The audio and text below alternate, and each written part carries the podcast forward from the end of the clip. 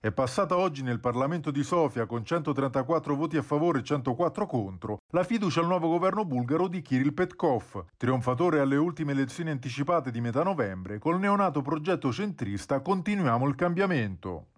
Con l'approvazione del nuovo esecutivo, appoggiato da una coalizione a quattro, che vede insieme socialisti e destra liberale, insieme al movimento populista C'è un popolo così del popolare showman Slavi Trifonov, finisce quindi la lunga crisi politica iniziata lo scorso aprile, con le dimissioni del premier di centrodestra Boyko Borisov, affossato da proteste di piazza e accuse di corruzione e nepotismo.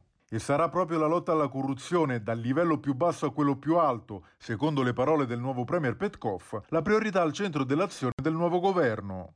Promessa una sterzata anche in campo economico e nella lotta al Covid-19. Petkov ha annunciato il rilancio della campagna vaccinale, nel paese che resta quello col più basso numero di vaccinati nell'Unione Europea.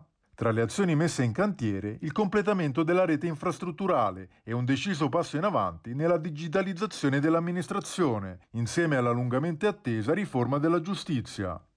A livello europeo, di primaria importanza sarà la soluzione del conflitto con la vicina Macedonia del Nord. Al momento, Sofia blocca le prospettive europee di Skopje a causa dei risolti conflitti culturali e storici.